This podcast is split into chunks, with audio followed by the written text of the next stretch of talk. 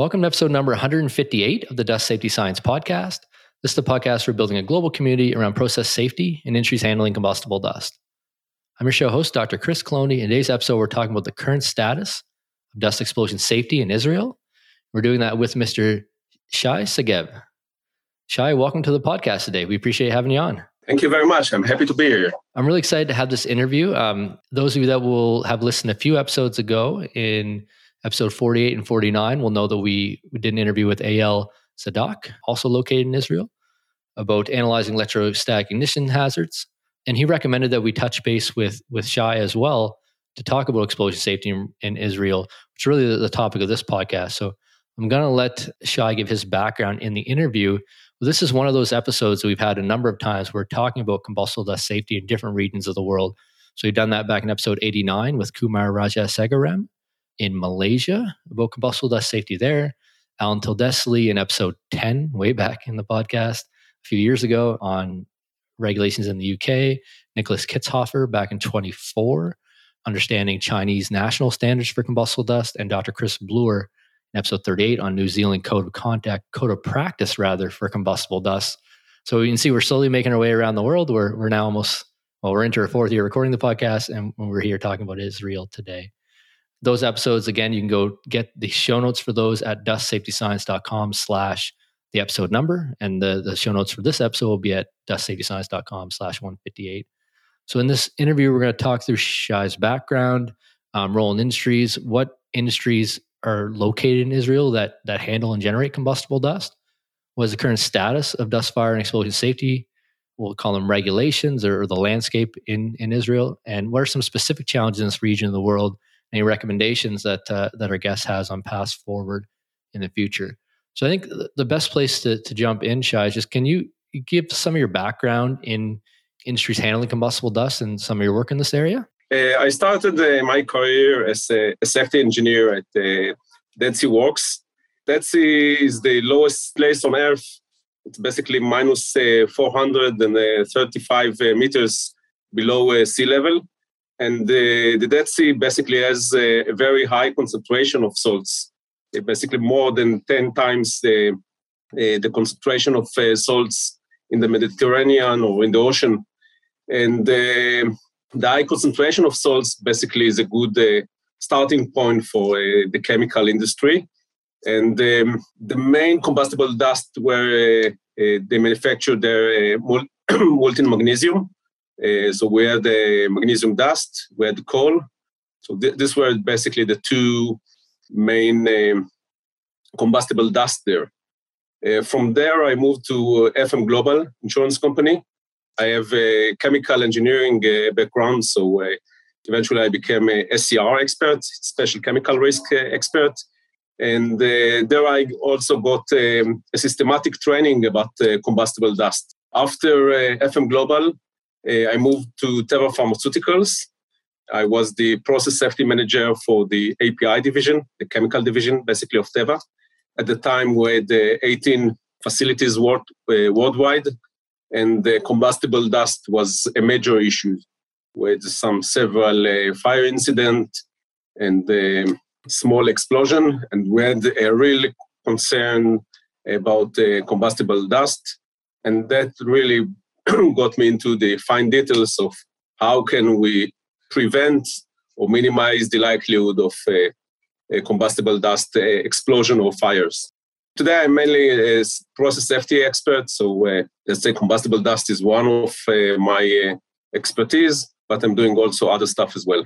Yeah, I just wanted to kind of reiterate a couple of things there. So, I, I think you said you were working near the, the Dead Sea. Was that? Yeah, it, that Dead Sea work uh, is, is basically part of uh, ICL, Israel Chemicals. And just so people can get themselves situated, the Dead Sea would be, I believe, between Israel and Jordan. Would that be? Yes, okay. it's let's say half of the sea is uh, in Israel, the other half is in Jordan, and both countries has chemical facilities that basically are based on the uh, high concentration of salts in the Dead Sea Works. And you said the industries there, magnesium and coal, were, I guess those are both kind of mining industries. Does that sound right? The, the coal is basically a byproduct for the uh, magnesium. Okay. Uh, but the, the main industries there is uh, manufacturing uh, potash basically it's almost uh, just taken from the seeds, high, a very high concentration of uh, potash, which is used as a fertilizer, bromine, basically because of there is a high concentration of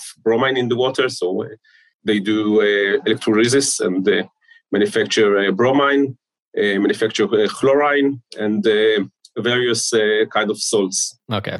And of course, metal magnesium. And from there, you you worked with FM Global for the the better part of say five years or so. And it's it's interesting because Kumar Rajasegaram, his podcast episode, we talked about the role of insurance companies in global combustible dust safety, and he was talking about the role that specifically FM Global played in training himself in Malaysia on combustible dust. So it's it's interesting to hear that similar kind of background from from your experience. I, I think insurance companies very not only in combustible dust but in uh, process safety as well, because once you have um, someone from a, loss prevention expert that basically goes almost every day to a new facility. And uh, after he gets uh, good training what to look for.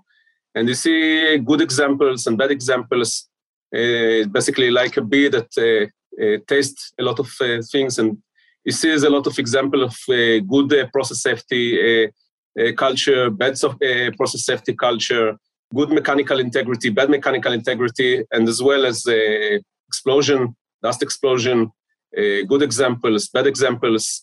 And uh, because he sees a lot of uh, industries, a lot of sites, he can basically give a lot of uh, good advice for the customers as an outsider that sees the plant and get uh, some picture, good advices. And be- before basically I joined Teva, I was auditing them and uh, basically, on my first day uh, on the job, uh, the vice president just called me, gave me my loss prevention report, and, and say now you it's your job to implement it. and I think that, that that's a really very important role uh, because if you are a, a knowledgeable and experienced uh, insurance auditor or regulator, that you know what to look for, and you come up with a good uh, recommendation or a requirement from uh, the site, you can uh, significantly help to uh, reduce losses, explosion, fires, and eventually you can save lives. I think that's when you are in the role, you don't really get the idea of how important it is. But eventually, when you see it, you say, okay, I spent there maybe two, three days in a year, but uh, the uh, contribution was huge because mainly in small countries like Israel, sites don't really get the, uh, the, advice from someone looking outside and giving them advice on process safety or and when you are uh, in a small country uh, you sometimes think you are good but it's it's not the situation you think you are in a credible uh, risk but you're far from being credible risk. Yeah, the experience of having an outside perspective. I, I, think of the saying, you can't you can't read the label from inside the jar. So having an insurance provider or a consultant or someone come in that's seen dozens of facilities that produce the same sort of product you do um, in slightly different ways, and and like you said, some some better than others, is it's an it's really invaluable to to be able to to understand the hazards and risks that are associated there, and even just what options to you know address those risks are present. Can you talk a bit more about your role in industry today? You mentioned that you're you know a process safety expert. What I have you listed as the founder and manager of the Center for Loss Prevention in the Process Industries Limited in Israel. I guess what other kind of work are you doing um, around combustible dust and even with other industries there? Usually, it's not just combustible dust. It's uh, risk analysis and uh, really getting to doing a HAZOP, uh, LOPA and uh, things like that. And um, combustible dust, I mean, especially in the pharmaceutical uh, industry and chemical industry, is a major issue. It's not usually a, a work by itself, but it's part of a, a more general or part of a, a bigger picture that's that needs to be addressed. You mentioned pharmaceutical a couple of times. It's probably helpful to the listener who's you know very far from from Israel to know just what industries are typically handling combustible dust um, in in that region of the world. Mainly, I would say uh, pharmaceutical. Uh, in Israel, there's a, a very uh, or many com- companies, many pharmaceutical companies And in the pharmaceutical companies, you have uh, a lot of um, combustible dust because you you handle uh, mainly uh, organic materials, and it's very important. Really, the first is to, to understand the hazards to get the ideas of MIE, minimum, minimum ignition energy, Uh, KST, and especially for uh, small companies, it's not straightforward. It's not uh, details that you can find in the MSDS, and it's not some usually it's not something that you learn in the university and unless you got a, good training in other company you may be experienced engineer and uh, still don't understand the the risk of the the, the powder you are handling and uh, powder charging uh, issues and stuff like that. That makes sense. And I, I see it from time to time. Uh, you know, uh, small companies that still feed the powder to reactors without uh, closed systems, just opening the manual and uh, throwing the powder inside, and things that in let's say good companies, things that have already been gone from the world uh, years ago. And this is something that you, you don't learn in the university or unless you get you got a good uh, process safety training. Yeah, and it makes it makes a lot of sense. And I'm kind of wondering, I guess, in terms of regulations are, one thing. What what's the current status of dust, fire, and explosion safety regulations? But in, if there is regulations, that's good. But if there's not as well, what kind of incentives or influences are there in terms of combustible dust in Israel, just to kind of give the, the, the listener an idea of what the landscape is over there? Basically, we have the Israeli standard, which is basically copy of the uh, IEC 679. Okay. With basically two uh, introductory uh, pages. W- one of the main things in the introductory um, pages is that uh, we, we, can also implement the NFPA, for example, NFPA 4, 4, uh, 499. So uh, if uh, Israel uh, uh, basically uh, receive products also from Europe and from the US, basically the idea of the standard that it can be that someone can use both materials, both products. So basically can have the two zoning system, for example, two classification system in hand the adoption of basically the two standards basically allow uh, the engineer, for example, to use the NFPA, which is more uh, descriptive. You have uh, pictures of the uh, zone and the, the distance. And if you have a big manufacturing plant, you can basically uh, take the NFPA and uh, make the zoning quite easily. And in places where you need a more specific or in-depth uh, analysis, you would uh, basically do the calculations that are um, uh, required by IEC 679. So uh, basically, uh, it gives a, a better uh, flexibility to the user to use both standards. Yeah, it's really interesting. I mean, it's it's good to see. I think in in one sense to allow different techniques and tools to be you know required I, one i guess one question i have is is anyone sort of enforcing that the standards of both are are met or what sort of minimum requirements might be needed there like is it a is it a government enforceable regulation is there a, a workers occupational division that that does that or is it more up to the companies themselves kind of how does that work it's basically a legal requirement but usually um, the enforcement is quite uh, it's not as it should be, let's say uh, it that way. It's least in my opinion. But uh, because it's a legal requirement, I mean, uh, once if something happens, then uh, the owner of that facility should give explanation why it's why it was not handled the way it should it should have been handled. But I think that in Israel, the process safety enforcement of the requirement is still not in the level of uh, the US, for example, or uh, the level in the UK. Still, uh, we have uh, a long way to go. I mean, that kind of brings me to the, the discussion of challenges. So you mentioned a couple already that I'll, I'll sort of tick off. So the number of sort of parameters and, and techniques in that can be quite high and quite specific for combustible dust. So you mentioned that training is not really provided in universities. It's hard to find parameters in, in textbooks. So you, you need to test the materials you're working with. So that sort of knowledge base might be a, an area of challenge. You talked about the the enforcement of the standards, and, and that is another challenge. What other sort of challenges do you, do you see in your work on a, on a regular basis? I, I think, as you mentioned, uh, training is a, a big uh, challenge.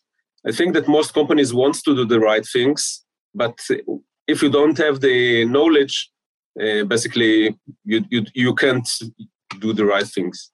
Once you have the knowledge, you need the, the motivation to do the right things. That it's a, basically more a process safety culture but the let's say the elementary thing is really to to know or to understand the hazard. Then um, the main the, the second challenge that i see is the process safety knowledge.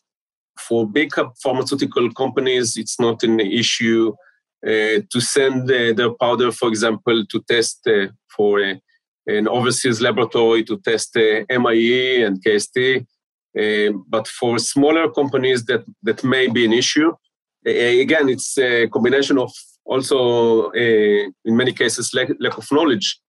Uh, but the, the cost is not uh, trivial usually, and um, that's a, another issue. Cost cutting. Uh, sometimes uh, we have cost cutting in the industry, and process safety in general is sometimes a candidate for cost cutting, especially if management don't understand the risk involved with the uh, cost cutting that uh, they take. Another challenge that I think that is most relevant to Israel is the maintenance.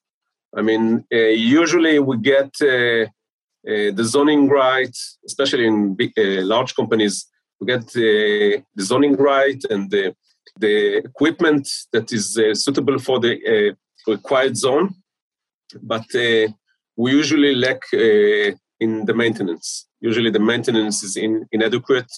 The maintenance team usually, or in, in many cases, don't really understand how to maintain uh, explosion prevention uh, devices.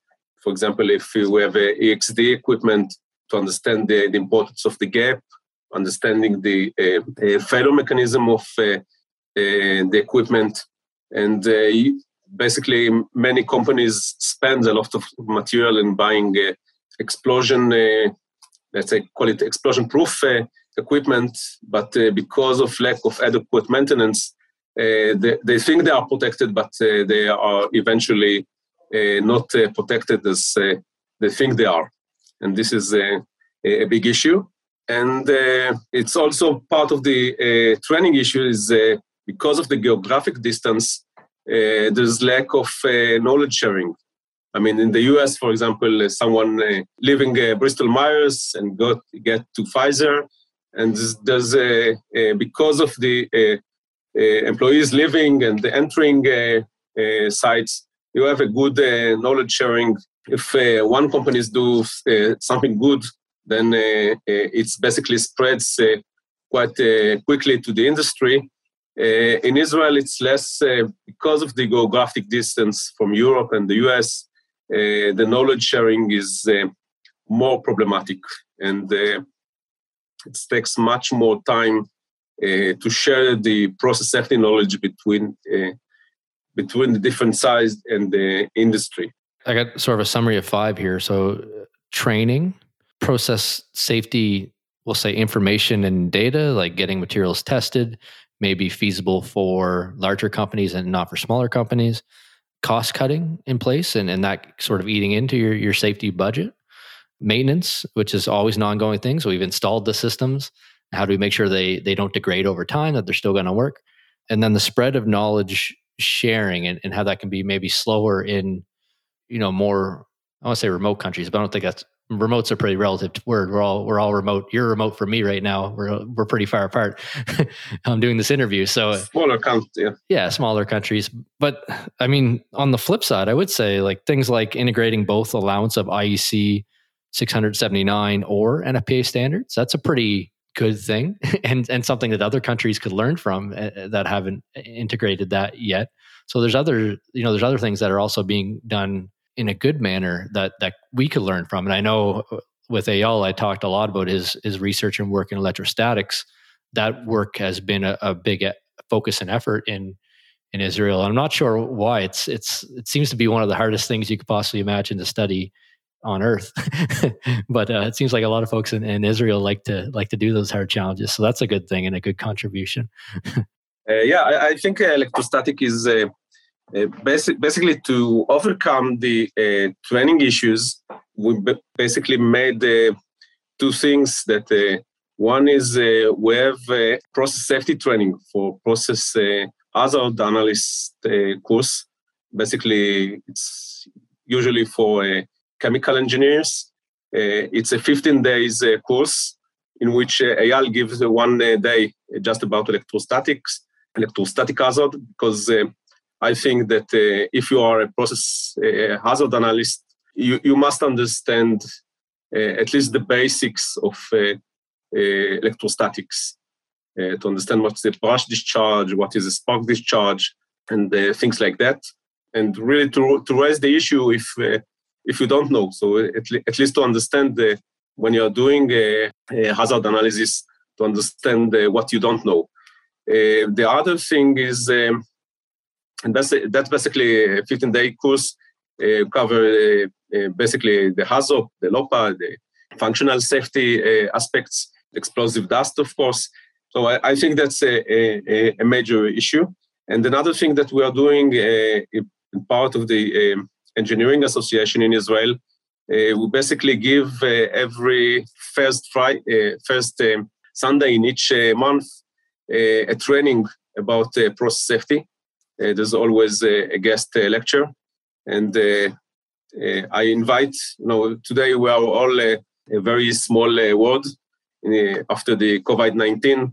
So if anyone wants to participate and contribute from uh, his knowledge, uh, to share his knowledge, uh, experience is more in process safety is more than welcome to give. it's usually one one and a half hour lecture. Um, it, it can be good and really help us to promote the, process safety in Israel. Yeah, I think that's that's a great idea, and we'll have a way to contact Shai in the show notes at dustsafetyscience.com slash one fifty eight uh, if there is someone out there that's listening to this and says, "Yeah, I'd really like to contribute," certainly Dust, you know, uh, we'd be able to interested in contributing in in our capacity as well. So that's something we can kind of discuss offline. Um, what was the name of the organization? Is it the the Israel uh, Engineering Association? Okay, it is. Okay, that's what I was going to ask. We basically have a chapter of uh, process safety, uh, and we really really want to drive uh, the process safety knowledge uh, and to, to make a, a, better knowledge sharing between the companies. We think that in uh, process safety, we, we, don't have any secrets. So the, the more you share, the more you understand uh, and basically benefits uh, both sides usually. So uh, I think it's very important for everyone to, to share the knowledge, to share their experience, to share their uh, accidents. it will really eventually that saves lives. Yeah, it reminds me a bit of we had um, Gordon Murray, yes, on um, in episode 131 of the podcast talking about the Wood Pellet Association of Canada. And they have sort of this, this motto that you'll hear them repeat at meetings all the time and in their presentations that that we don't compete on safety. So the the Wood Pellet Association of Canada, which is a small group, has come together and said, listen, we're going to share if our dryer catches fire, if we have an explosion that wasn't successfully isolated and you know all these lessons learned and they're, and they're actually as a collective group generating a lot of knowledge and they just came with a new website i will find a link before the end of this interview and, and kind of mention it out there where they've they've been now doing this for four or five years and it's sort of like you're sharing every sunday having somebody on doing trainings with a, with a small group they've actually developed sort of a world class resource for wood handling facilities um, and you know wood pellets facilities around the world. So that's how you do it. That it's the power of a small focus group coming together and saying identifying the challenges and trying to find solutions together um, just like the, the, engineering associations in israel more so than an overarching you know mandate to to 5000 companies to say hey you got to do this that, i mean that that has its place but I, I, applaud the effort. I think it's really important. I, I I'd like to promote as much as we possibly can. uh, I agree. I totally agree. Uh, it's basically the small steps that makes the uh, the big influence. Yeah, I call it what is the the small lever that moves big doors, or the small hinge that moves big doors. So you have a giant door; it's really heavy, but if you have the right hinge in one specific location on that door, the center of gravity, then it can move the entire door. So we talked about a couple of solutions here. We talked about training and this this really great initiative of this process safety training, fit day, 15 day course, um, covering a, a, a, range of topics for chemical engineers and, and sort of other engineering folks. We talked about this process safety division, I guess, of the the engineering association, where you're you're getting oh you're sharing lessons learned. What other kind of you know pass forward or even recommendations from what you've seen work do you think would be useful for for us to know maybe useful for other folks in other countries? Any any sort of improvements that you can think of or anything you could suggest? Yeah i, I think the we basically our mission is really to harness the power of technology to prevent uh, accidents prevent uh, incidents. I think that today we cannot really uh, afford that uh, people who learn from their experience uh, the think about process safety explosion prevention that that's not that's not acceptable anymore. So we basically needs to harness the power of technology. Uh, things like uh, cfd for example FLACS for example as uh, uh, one module of combustible dust simulation that i think basically implementing simulation can can help and promote the uh, process safety.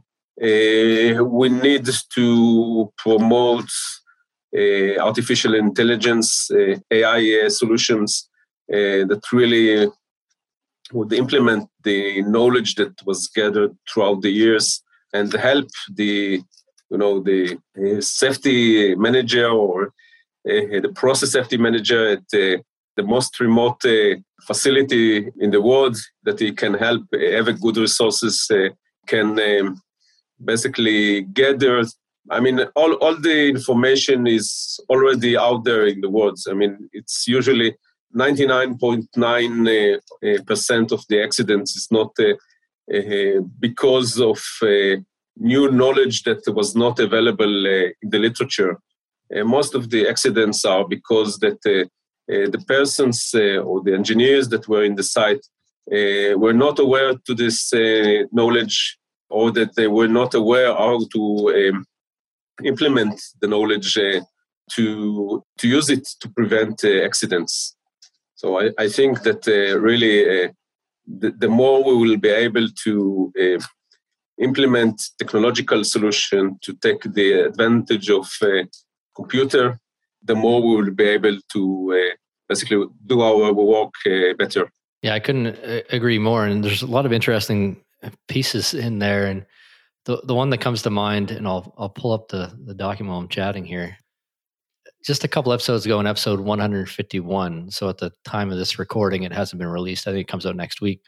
I, I posed the question: In North America, you hear a lot about 2008. We had Imperial Sugar Refinery explosion. Chemical Safety Board had just released their dust hazard analysis. We had a series of other explosions, and we have what's what I'm sort of calling the the most recent renaissance in North America of of combustible dust awareness and a community approach to understanding combustible dust. So that's good, and it's but the history is a little important to know. So uh, what I talk about in that episode is when when do you think the first standards and regulations were published for sugar dust explosions? And it actually turns out that in 1924, there's a, a document called Regulations of the National Fire National Board of Fire Underwriters for Pulverizing Systems for Sugar and Cocoa. it's almost 100 years prior to Imperial Sugar. And I'll read just the introduction, and this will be those of you that have, listened were were um, a few months after we that will have come out now. So I'll, I'll read it again as a reminder. Introduction: These regulations are issued to eliminate or reduce the hazards inherent in the manufacture of pulverized sugar, particularly the hazard of its ignition and the propagation of a resulting fire. Is essential that there shall be no escape of dust into the atmosphere of the room, a condition favorable to dust explosion and the rapid propagation of fire. Um, that's a, that's a 1924 document, and almost 100 years later, we're saying the most recent renaissance of combustible dust is, is from a sugar dust explosion in North America. I mean, it's the our logo at Dust Safety Science. The the molecule looking thing is a sugar molecule for in tribute to the lives lost uh, in imperial sugar. Well, just like you're saying, we've known for a long time that's a challenge. Yeah, I, I think it's it's got, coming back to the uh, process safety knowledge. When, when you're in good, uh, uh, I mean, in the industry, when you want to say that uh, we are not, uh, we are a dangerous uh, industry. You say we are not a, a sugar uh, a sugar facility. Yeah, we're not oil and gas. Even yeah. sugar, uh, and it comes basically to process safety knowledge because if you handle flour or starch, even let's say polyethylene or polypropylene, where you have poly, polyethylene or polypropylene dust, it basically comes to the awareness because we're talking about uh, uh, incidents with uh, very low probability and high consequence. And we, we can't really afford to have, you know, every 20 years in a different place in the world explosion that take lives of 14 or 15 people because they were not aware that uh, sugar can explode or to understand that uh, sugar can basically uh, take a building of several floors to the ground. It's against the, you know the common perception, uh, and unless you see accidents and uh, learning from uh, uh, losses around the world and sharing the experience, the people would not understand. And this really get, gets back to the auditor, the insurance companies, really telling these guys, you, you can you cannot work like that. And that, that's I think the, the most important. And uh, the more insurance auditor, the more regulator auditor, the, the more uh, experienced and knowledgeable these people would be, we basically we have a, a safer industry. Yeah, I couldn't agree more. And, and uh, I mean, that's why I, we have a podcast for, we're talking about combustible dust. It's the same thing, right? Let's let's talk about it. Let's talk about the challenges that we're seeing in different parts of the world. Let's talk about everything from the nitty gritty details of challenges in having too many concrete silos sitting beside each other how do you invent them to you know the high level stuff of how do you perform a hazard analysis what are different approaches hazops lopa dust hazard analysis performance based prescriptive design let's keep those conversations going that's really the point of this podcast and i do applaud you for the work that's going on in israel not not just you but you and the other engineers that are that are there and and we actually have a, a couple of them as part of the dust safety academy community that are really active in trying to push the process safety knowledge in combustible dust and, and, and other industries as well. So um, keep up the good work there. I, I, appreciate you coming on the podcast to share some of the background with Israel. Any any sort of final words you want to leave the, the listeners off with today? Really, if you can, uh, if you think uh, you have anything that you can uh, share, contribute, experience that you want to share, we would be more than happy to host you with a Zoom meeting or a team meeting and uh, we are eager. There's a, a big community of uh, process safety engineers that are eager to get knowledge, get experience from a knowledgeable and experienced uh, process engineer. And whatever you can uh, contribute, we will be more uh, than happy to to hear from you. I couldn't agree more, and I couldn't encourage someone who's interested in that to, to contact uh, Shai, and we'll, we'll have a way to do that again in the show notes. So we'll close out this episode for there. Um, thank you again for the work that you're doing um, in facilities handling combustible dust and other process safety, you know, challenges and hazards. And certainly, thank you for the work that you're doing specifically around organizing and increasing awareness and you know increasing knowledge and understanding. They're important objectives to to increase safety overall. So thank you for that. We'll close over this session and appreciate you coming on. Thank you for having me. It was a very interesting Thanks, Shai, and we'll be talking soon. So you've been listening to myself, Dr. Chris Cloney, and Shai Segev, and we've been talking about the current status of dust explosion safety in Israel. We talked through some of Shai's background. He started his work in Israel, uh, close to the, the Dead Sea, where they have some really interesting characteristics of that region of the world, we'll say, and lead some interesting industries that are happening there. He talked about moving on with FM Global, um, getting some process safety specific training, and really coming down this road of of scanning multiple facilities, doing hazard analysis, doing HazOps, doing LOPA analysis, other type of process safety initiatives across a, a wide range of industries, including many of those handling combustible dust. And you made some really important points here. Folks that see many different facilities and many different ways of doing things are tremendously valuable in any one facility in in providing recommendations and guidance moving forward, whether that's an insurance you know auditor or a consultant or uh, you know a, a, government official it could be any number of folks really at the end of the day but it's it's valuable to bring somebody in from the outside to isn't in your bubble or in your jar that can actually read the label and say oh yeah this this is how you know this might be improved we talked about him moving on to pharmaceutical industry and and now his current role um, in Israel as well. We talked about the industries that are involved in Israel. Pharmaceutical was a big one, as well as some others. And we talked about the the industry standards relating to combustible dust. So there is a, an industry standard in Israel that allows either you mentioned it was IEC um, 679 with some introductory material. And that introductory material also allows you to apply NFPA standards um, in facilities. It is a legal requirement. So it kind of gives you some landscape. And you see how that's different than maybe an approach in the United States, different than approach in Canada, um, and different than approaches you'll see elsewhere in the world as well. And it's kind of interesting comparing and contrast ones that we talked about on the podcast before. We talked through a number of different challenges. I think we came up with at least five training of individuals. So certainly workers, also process safety managers, then you know consultants, insurance adjusters, and providers all need different levels of training and understanding. Talk about process safety knowledge, information and data can be a challenge.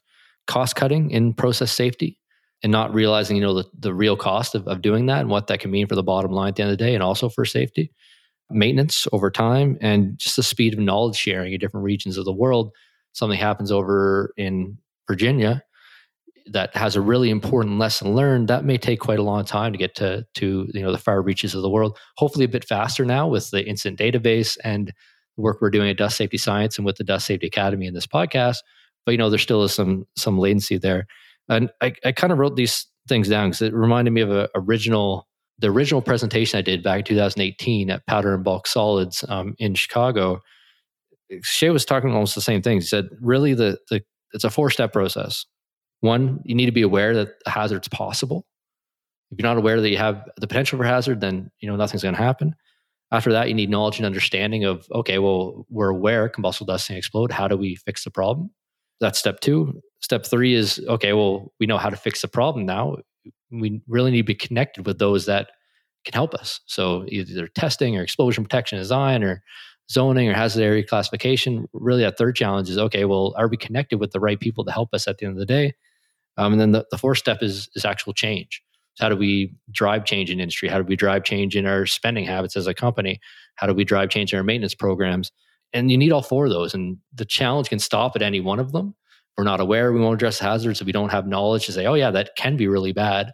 You know, we may not do everything, anything. If we if we're isolated and we don't know who to talk to or what company to go to get help, that can be a challenge. And if we can't drive change in our culture and drive change in the companies, then we're going to have that stopgap there we talked about some of the solutions and some of the things that are coming out of, of Israel and elsewhere in the world. Shai mentioned this process safety training, 15 day training that they've developed there for their, their chemical and other engineering um, professions.